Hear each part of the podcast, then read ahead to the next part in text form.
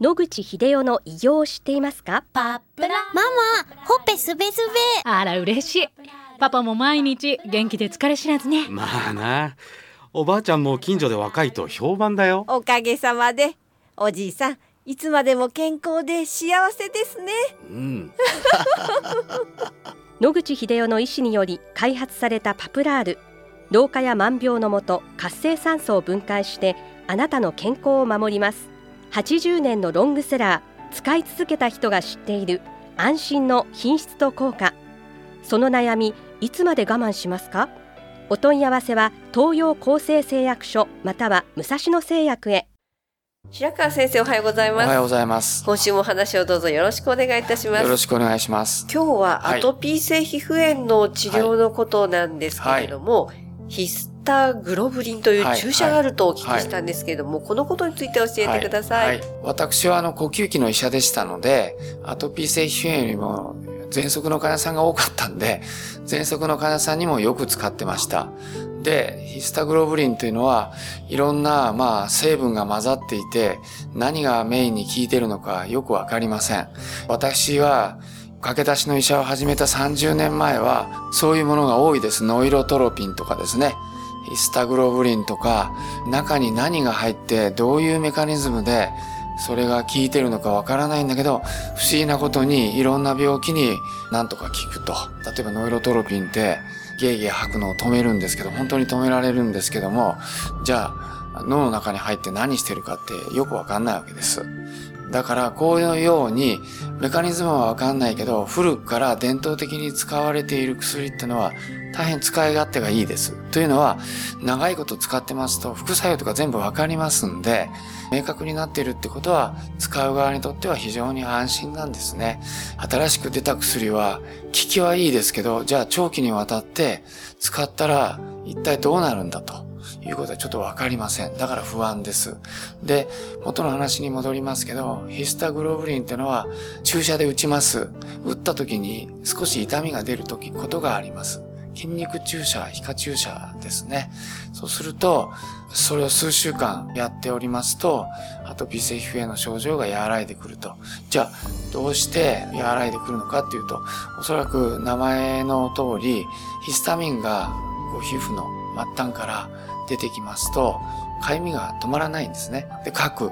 そうすると、まあ、神秘がやられてしまう。そうすると、外からの抗原が免疫細胞に渡りやすくなる。そうすると、免疫細胞も暴れる、症状がひどくなる、表面のバリアがなくなってしまう、抗原が入ってくる。この繰り返しが、あれになるわけですね。そこで、ヒスタグロブリンを打ちますと、私の知る限りメカニズムはよくわかっていませんが、表面のそのヒスタミンとかそういうのの分量を抑えると。そうしますと、かゆみが止まるということで書かない。そうすると、あの、皮膚のバリアが安定している抗原がなかなか中に入ってこれなくなる。そうすると、免疫細胞が暴れることもなくなる。ですから安定性が上がって、症状が安定すると。そういうメカニズムになってるんじゃないかなと思いますけども、じゃあ具体的にどういう分子に作用して、あるいは細胞に作用して、どうこうなってるっていうのはよくわかっていないと思います。はい。先生、これはその30年も前ぐらいにもあったということなんですが、そうですね。今も治療として使われてるんですか？ほとんどの先生は使っていないと思います。私より上の先生は、これぐらいしかなかったからですね。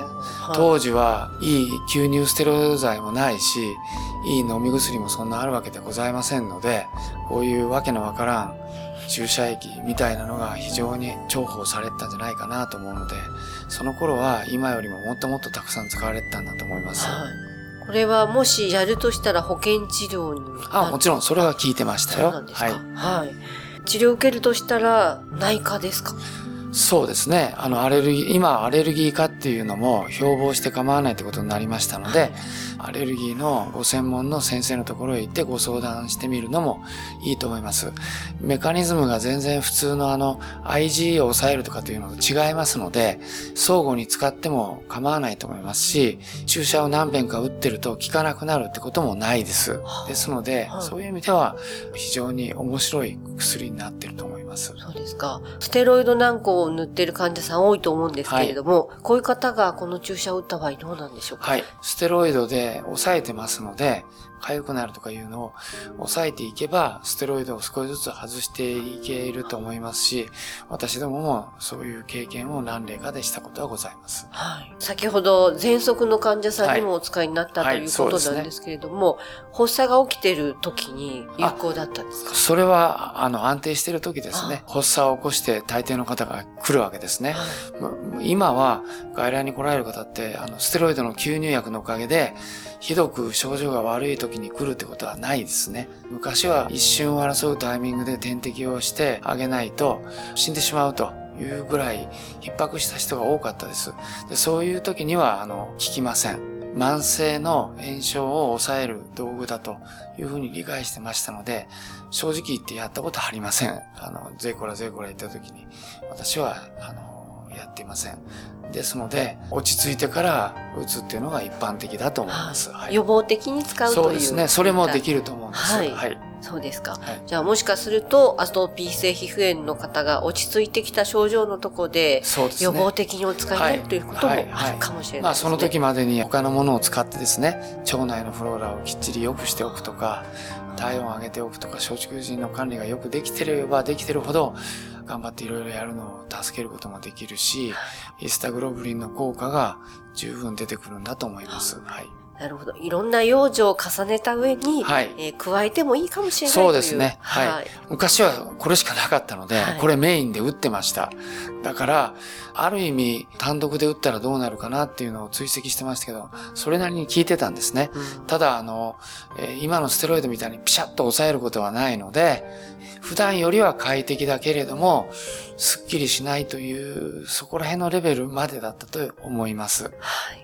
わかりました。またお話をお願いいたします。お話の相手は FM 西東京の飯島千尋でした。